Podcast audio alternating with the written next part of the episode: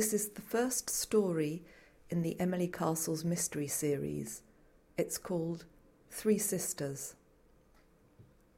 The South London sky exploded with a thousand deaths that night. Emily looked up. Tiny coloured lights hung in the blackness like midget gems suspended mid rinse in a toddler's open mouth. She was on her way to the bonfire party at the big house at the end of the street in Brixton where she lived, at the invitation of the new owner, whom she had never met. Emily should have been used to the fireworks at her age, because there had always been fireworks on bonfire night for as long as she could remember. The fireworks now as much a celebration of Diwali, the Hindu festival of light, and Halloween, the American festival of gore and dressing up, as Guy Fawkes Night, when people in England remembered the day back in 1605 when a plot had been foiled which, had it been successful, would have blown up the Houses of Parliament, with King James I and the future Queen Elizabeth inside it. But tonight, each explosion startled Emily slightly, as if it was the sound of a gunshot. Danger and the sizzling sausage smell of blackening flesh that hung in the autumn air made her think of her dog Jessie, who had died the week before. The dog had not been barbecued. She died peacefully after a long and happy life, but she had very much enjoyed eating sausages. Emily was carrying a tray of homemade cheesy potato bake, a wholesome portable dish that usually went down well at parties, and a bottle of rosé wine. Ordinarily, she wouldn't have gone. Ordinarily, she would have been at home with Jessie, just in case the dog was disturbed by the noise of the fireworks. But those days were gone. And when the handwritten invitation had been slipped through her letterbox, well, she'd interpreted it as a sign that she should start a new life and find some new friends. How was she to know she was making an appointment not just with a new life, but with death? Halloween had fallen this year on the weekend before bonfire night, and as usual, many people were out celebrating both events. Local children wandered the streets in ugly masks. At least, she hoped they were masks. For a moment or two, Emily felt uneasy. What if this invitation was some sort of trick? What if she got to the big house at the end of the street and the place was dark and deserted? But then she seemed to feel the presence of her dog Jessie walking beside her for a few paces, and she felt reassured. As she got closer to the house, she saw it wasn't deserted. First, she heard the music, and then she saw the coloured lights strung up in the garden. And finally, she heard the happy buzz of conversation from people gathered in the garden.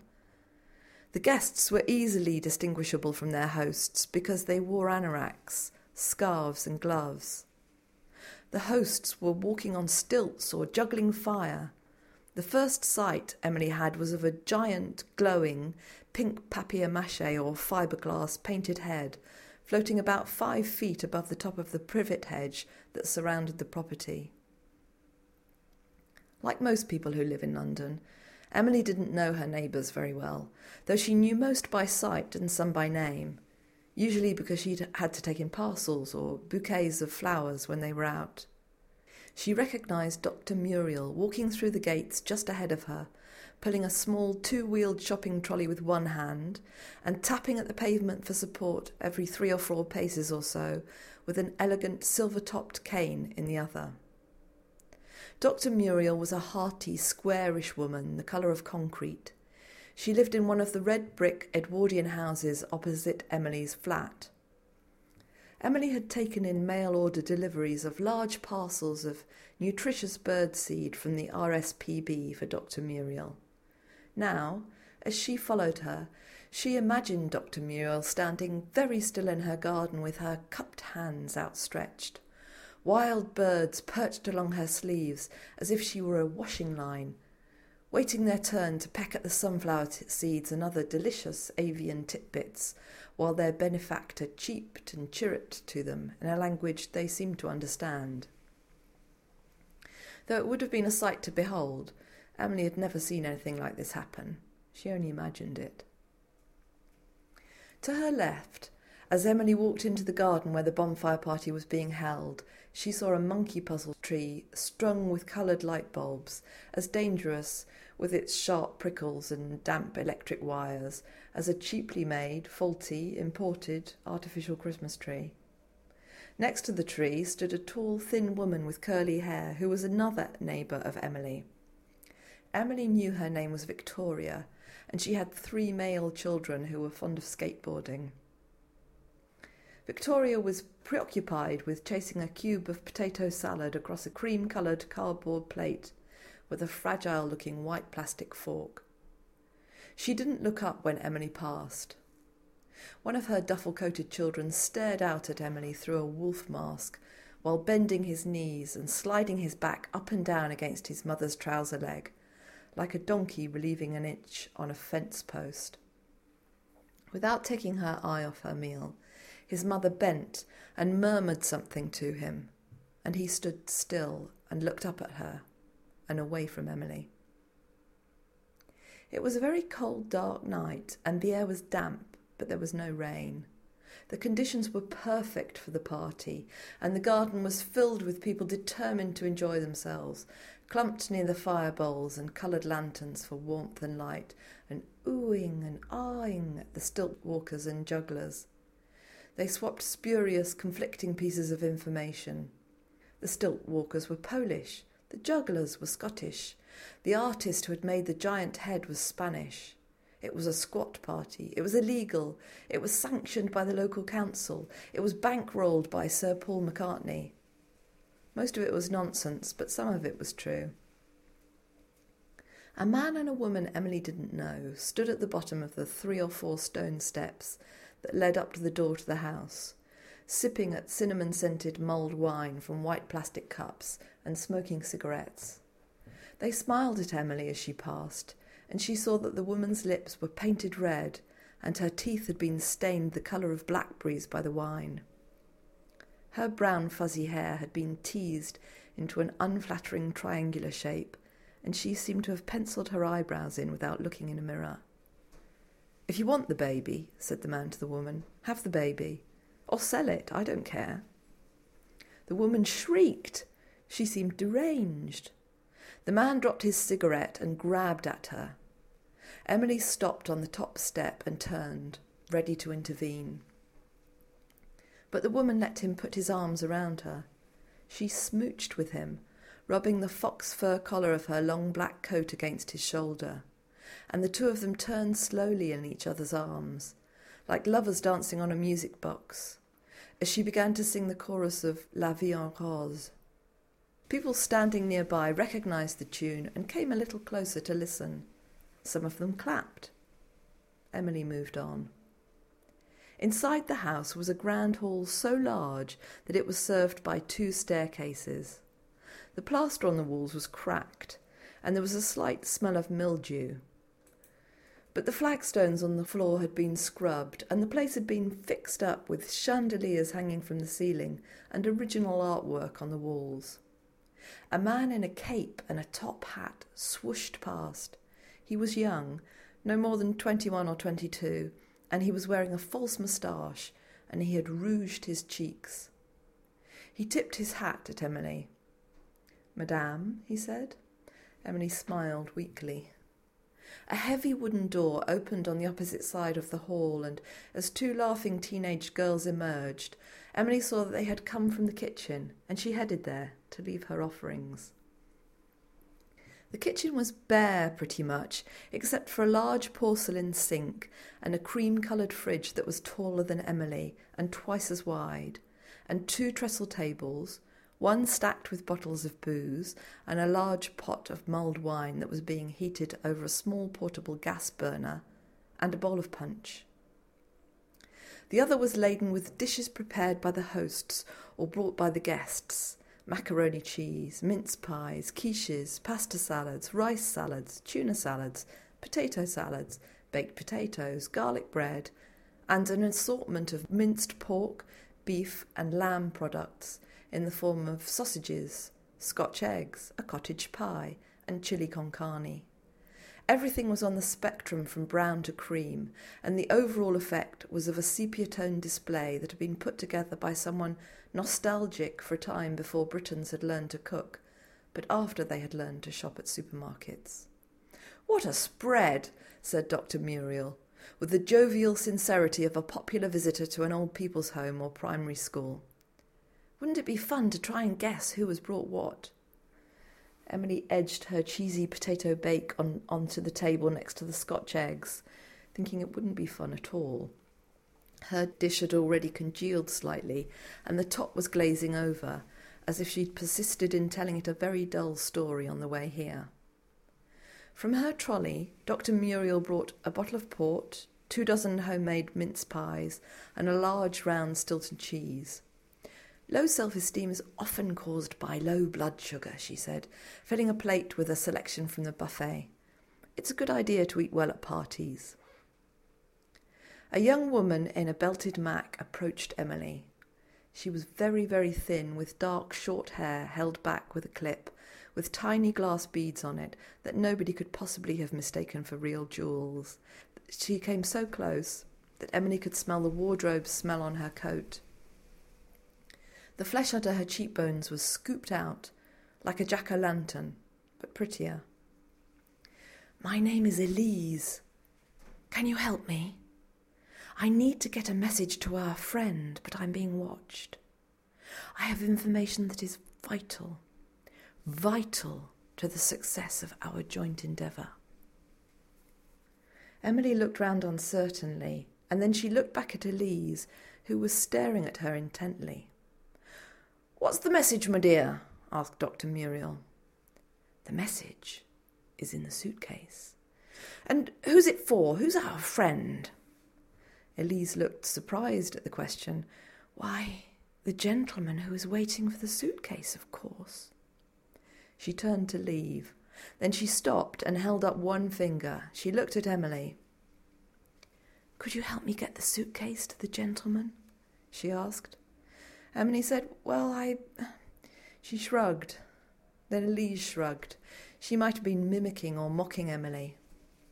Maybe later, Emily said.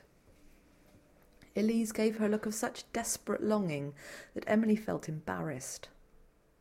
Elise turned and walked away, moving slowly, with dignity, like someone who's used to being watched. Dr. Muriel looked for somewhere to put her plate down so that she could applaud as Elise walked away. There was no space on the trestle table, so she held on to the plate and thumped the top of her left hand with her right, as if she were trying to knock clods of mud from her Wellington boots. Marvellous, she said, marvellous, bravo! At the door that led to the grand hall, Elise turned and inclined her head. Then she was gone. Even though it had only been make believe, Emily still felt involved, guilty. More guests came into the kitchen. Some were even wearing fancy dress. But even when their costumes were hired, the guests were easily distinguishable from their hosts. Their hosts moved purposefully through the rooms, like characters pouring to the party from an alternate world, obeying rules and impulses and reacting to events and objects that only they could interpret whereas their guests were just ordinary people who were standing about, enjoying the various entertainments, but contributing nothing. It was somehow a metaphor for life, but Emily couldn't see what she was supposed to learn from it. She was too old to run away and join a theatre troupe. Anyway, for now, something else was bothering her. I never know what to say, or even if we're supposed to join in. Nerve wracking, isn't it? said Dr. Muriel. She didn't look nervous at all. She looked as if she could stand and face a charging rhino. Emily left her and went to explore. The dilapidated house had been done up quickly and efficiently at very low cost, furnished with furniture from skips and materials salvaged from jumble sales, and decorated with original artworks created by members of the collective who had occupied the place. Her favourite so far was an oxidized metal sculpture of the skeleton of a horse that seemed to be galloping along one of the balconies where it was visible from the ground floor. Nails and staples were visible in the furnishings if you looked close up. but from a distance the effects were grand, theatrical, striking. Emily was impressed with the transformation. She'd often walk past on her way to work, head down, not looking forward to her day, or head down, hurrying to get home again to Jessie. If she'd thought about the house at all, she had only thought that it was a shame that the place was slowly rotting away. Now she could see that something wonderful had been achieved with a determination and an entrepreneurial spirit. Was it because they were risk takers? Was it because they had gathered here from all over the world, a group of culturally diverse people pooling their resources harmoniously to achieve success? Emily climbed the stairs to have a look around on the first floor.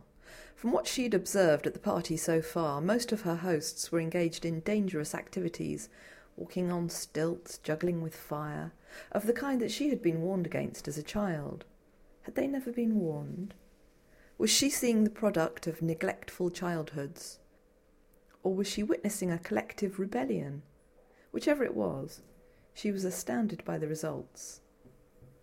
Even as Emily was pondering this, a young woman came running up behind her in a corridor with not just one, but a dozen knives in her hand. Emily stood very still, a deer in a forest.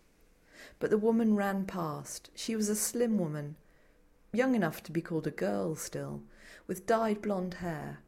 She was wearing a blue grey, spangled circus style costume that was rather tatty close up stained under the armpits, slightly frayed at the groin, and with loose threads where sequins were missing.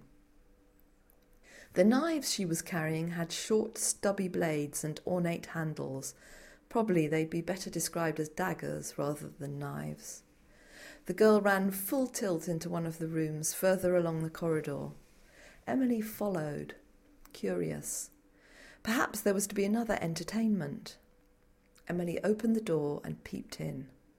The room had been done out like a frou-frou boudoir with swathes of pink velvet draped above a very large bed, gilt mirrors on the walls, and a fancy white and gilt dressing table with a very large hole smashed in the side, as if someone had kicked it. That was the only clue that it might have been rescued from a skip, though of course it could have been damaged recently in an argument.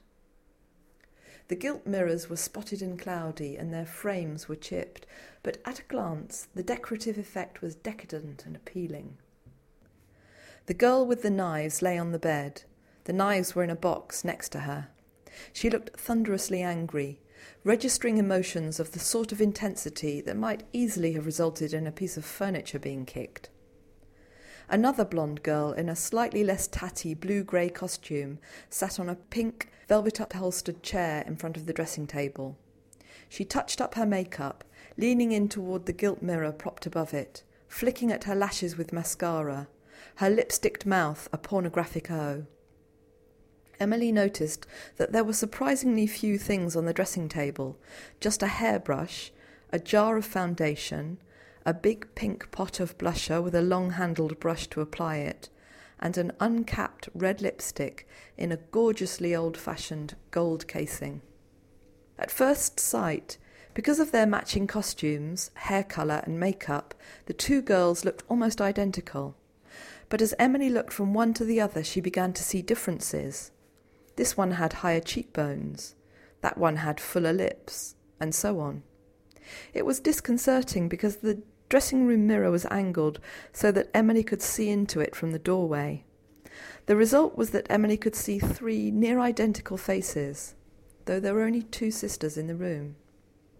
As Emily was gawping at the sisters, the door to the ensuite bathroom opened to the boastful sound of the toilet flushing, and Emily's Japanese neighbour, Midori, stepped into the bedroom. The flushing continued loudly. It sounded like applause. Midori certainly deserved it. She was wearing white PVC hot pants, long white clumpy boots, white eyeshadow, pale pink lipstick. She came towards Emily with a smile, shaking her still damp hands as if she hadn't been able to find the guest towel. Even if she'd improvised by wiping her hands on her clothes, as Emily might have done, there would have been no point. She was wearing nothing absorbent. The sisters looked up at Midori, apparently unaware that she'd been using the facilities, and then they looked at Emily. They didn't seem pleased to see either of them. Zizi, said the girl with the knives to her sister. Zizi got up from the dressing table. As Midori stepped out of the bedroom past where, where Emily stood gawking in the doorway, Zizi shut the door in Emily's face. It seemed unnecessarily rude, but then again, it could have been part of a performance. Said Emily to Midori, by way of acknowledging that this place was exciting, but also really rather unsettling. Midori said, Emily, right? Yeah, we live in the same street. I seen you with your dog, very old. She died. Oh, I'm sorry, Emily. That's okay. You look nice, Midori. I wish I'd dressed up a bit. I'm DJ. I'm playing tonight. Only neighbour involved in the party. Very exciting. She twisted her hands and linked her fingers together, and then she moved her hands up and down a few times, as if attempting a handshake of self congratulation. Hey, said Emily, that's great, Midori. I got a DJ stage name, Hanabi. Japanese name. You know what it's mean? Emily obviously didn't look like much of a linguist because Midori didn't wait for her to reply before supplying the answer fireworks. The words say fire flowers. That's lovely. I'm on in a half hour. Going to the kitchen to have a bite to eat. You want to come? Yeah, why not? Food's always comforting at a party. Those sisters upset you, Emily? Very rude. No, it's fine. So Emily went down to the kitchen with Midori to have a bit of food. The kitchen was crowded this time, with people lining up to put food on their plates. Emily cheered up a bit. And then she saw that her cheesy potato bake hadn't gone down well. It was rather grey and congealed, and she overheard one of the revellers being rude about it. She recognised him as one of the Australian lads who lived on her street. What do you make of that, Jake? he said to his friend. It's proof of life on the moon, said Jake. It is made of cheese, and grey rocks, and some scientist is going to be sorry his wife has raided his lab and brought a sample of his work to the party instead of the shepherd's pie she was supposed to bring. Oh, hey, shepherd's pie. I wouldn't mind some of that. Can you see any? Well, hey, Chris, great party. This last remark was addressed to a fair haired Englishman who was eating a green apple. He nodded. Midori, said Chris, you're all set up outside whenever you're ready. You okay for food? The pyramid of food teetering on Midori's plate suggested this was so. You want a drink? You want a glass of punch? He ladled some punch into a paper cup and handed it over. How about your friend? Emily, said Emily. No, I don't think so, thank you. Chris is in charge, said Midori. Party's his idea. So you sent the invitation, said Emily. Chris said, Not personally. I didn't expect you to be English. I thought everyone in this collective was Spanish or Polish or. Yeah, yeah, all except me. So you all chipped in to buy this place? We don't go in for ownership. We've got a network around the world to help us identify abandoned spaces. We identify, occupy, beautify. We fix it up and make one little corner of the world a prettier place. And then we move on. We've been on the road for a long time. And now you've come home, said Emily. Home, said Chris. Home is where the art is, Emily. He had an intense way of looking at her, as though he was assessing her worth and had found her wanting. She didn't like his slightly sardonic way of talking, she found she disliked him. But what was it she objected to? His intensity or his flippancy? Or just the way he looked at her? She hated to admit that there was nothing intellectual about her reaction. She was probably just out of sorts after overhearing Jake's comments about the food she'd made. Emily wanted to get away from the kitchen, but Chris was still here, hemming her in by the buffet. Are you enjoying the party? he asked. I am. I never know what's going to happen next. Ah, it's all great. Just don't miss the knife throwing. Is that the sisters? Zizi and Zizi and Jaja. They're awesome. Yeah, they didn't think much of Midori using their bathroom while they were trying to get ready. Did she? Where was that? Upstairs? I tried to get a look in case it was a performance like Elise. Oh, poor Elise. I wonder if she's got anyone to take her suitcase to that man yet. She asked me. Was I supposed to say yes? yes. So which one is it who throws the knives? Is it Zizi or Jaja? You'll have to see it to find out, Chris said. He looked amused. There's no audience participation, is there? They both looked in such a mardy mood just now. I don't think I'd want to take my chances. Chris smirked. The expression made his nose look very long and straight, and his mouth looked strangely sexy. Emily thought she detected in Chris's accent and demeanour a sense of entitlement that only comes from rich, well educated people. The sort who can afford to go swanning off around the world with a troupe of performers in the name of art. If you were really so well brought up, Emily thought, you might ask, Do you mind if I smirk? before puffing your condescension all over me. But then she remembered her dog had just died, and probably that was making her thin skinned and emotional. And she was at a party, and she seemed to have forgotten how to enjoy herself, and she'd better start. And then a tall, dark haired man edged in next to her at the buffet table and took charge of things, as though he'd heard her silent command to get the party started. Joe, said Chris, nodding in acknowledgement. Was there a hint of antagonism in the way he said Joe's name? OK, man, Joe said. He was strong looking, as though he worked outdoors, and he spoke with a slight accent. He turned away from Chris, and as he turned away, he was half a head taller than Emily, so she had to tilt up to get a good look at his handsome face. She saw something she hadn't been expecting to see in response to Chris's antagonism. Not bitterness or aggression or anger or indifference. No, for a moment, she thought Joe looked sad. You got to eat something, Joe said, noticing Emily's empty plate. He put a huge spoonful of her cheesy potato bake on her plate, and then he put an equally good portion of it on his. It's good, he said, as if she needed persuading. We make it like this at home in Hungary. You have the meat and you have the potatoes. I don't understand these layers of things. He indicated the dish of lasagna and the dish of cottage pie. Like they want to hide the meat in there because it's shy? He looked towards Midori, but her plate was full. She stood and scoffed her food right there in the kitchen in a ladylike but extremely efficient manner, plate to her chin, fork to mouth, fork to mouth, fork to mouth. With her crazy white gear and her repetitive movements, she could have been a next generation robot demonstrating hoovering techniques. Oh, better, she said when she was almost done. She put her plate down and used both hands to snap the heads off two prawns that remained on it, then sucked the meat out of the prehistoric little bodies like a very genteel predator. You want some punch? Joe said to Midori. He put a paper cup down on the table next to her. Got some. She took an individually wrapped, alcohol soaked hand wipe from the pink plastic bag that was slung over her shoulder, the cartoon cats depicted on it bouncing at her hip, and she ripped open the packaging and carefully wiped all eight fingers and two thumbs on her hands, like a proud mamma.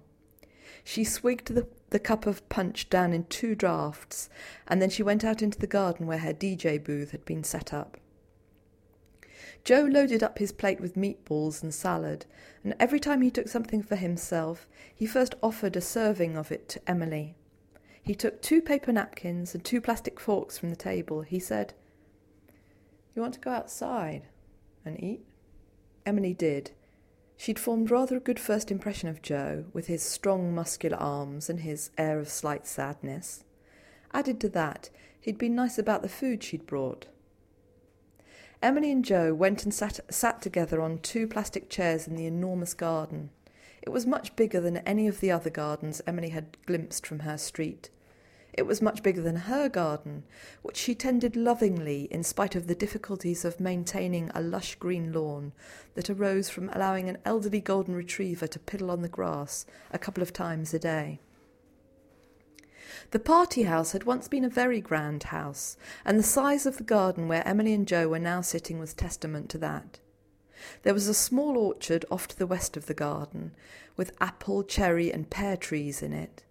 Nearer the house were neglected flower beds with overgrown shrubs and bushes, and midway between house and orchard, on what had once probably been a very fine lawn, there was a towering bonfire that had not yet been lit. It was stacked with sawn up pieces of wood, branches, and kindling. Emily surmised that it had been built by a man because, in her experience, men were good at making fires. Goodness knows she was self sufficient, but building a decent fire in the grate, in the decorative but functional tiled fireplace in her flat, was the one thing she never quite managed to do to her own satisfaction. Close to the house was Midori and her DJ booth, a temporary structure decorated with fairy lights and bearing a hand painted sign with DJ Hannah B on it. Closer still was a barbecue with a man in a chef's hat, an apron, and checked trousers, he was carving roast pork from a pig on a spit and serving it to a very long line of hungry customers. Emily wondered if there was any difference ethically between eating a dog and eating a pig. If so, then whether or not it was acceptable to eat a two year old child was another question that ought to be considered as part of the mix. She had read that dogs were just as intelligent as toddlers, though she'd read that pigs were cleverer still. Emily didn't think she ought to share with Joe her thoughts about pigs, dogs, and toddlers. She didn't want to allude to her assumption that he must be good at lighting fires as he was a man. She didn't want to sit there and imagine him chopping up pieces of wood with an axe in his hands. She didn't want to sound as though she was being suggestive or simpering at him. Did you build that bonfire? she asked Joe. I helped, he said. She pressed on, trying to find a bonfire related question that didn't involve a mention of chopping, smoking, lighting fires. She came up with, I hope you checked for hedgehogs this morning, if it's been there overnight. You know they crawl in there and sleep if it looks cosy. Hedgehogs, horses, people. We checked it, don't worry. When they light it, there's going to be a big parade. We're going to put an effigy on the fire and burn it. You're going to stay and see it? Oh, yes, and the knife throwing. I want to see that too. Yeah? Why? I heard it was good. Zizi and Zizi and Jaja. Crazy girls. Yeah, it's one hell of an act. What do you do here? Joe? Joseph, you can call me Joe. Do you have an act, Joe? No, Emily. It's Emily, right? She was eating a, a, meatball, but she bobbed her chin up and down, acknowledging that he was right. He said, I don't put on a mask. I make some of the props, the artworks. Did you see the metal horse upstairs? I made that. I used to be a blacksmith in my hometown, so now I do this. Where's home? Hungary. What about you, Emily? You from here? Yeah, I'm I'm one of the neighbours, one of the guests. I live in this street. I'm not from London though. But this is a city of immigrants, isn't it? Nearly everyone's moved here from somewhere, including me. Though I only moved from the countryside, no need for a passport. You okay, Emily? Do I look miserable? My dog just died. Oh, that's a shame.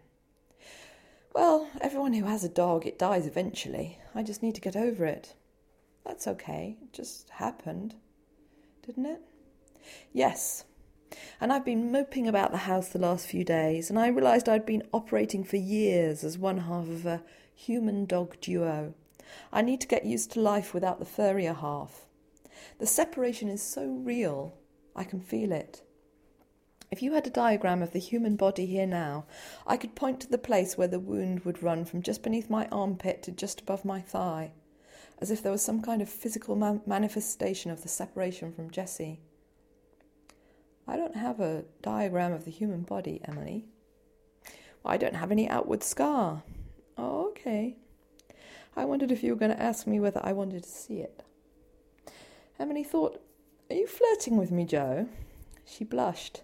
She looked at his neck where his shirt was open, the only naked part of him that she could see. He had a gold chain round his neck and some dark hairs on the region below the collarbone where his neck officially became his chest. She wondered if he had any scars that he would like her to see. Joe said, I got to get some props ready for the girls. The knife throwing girls.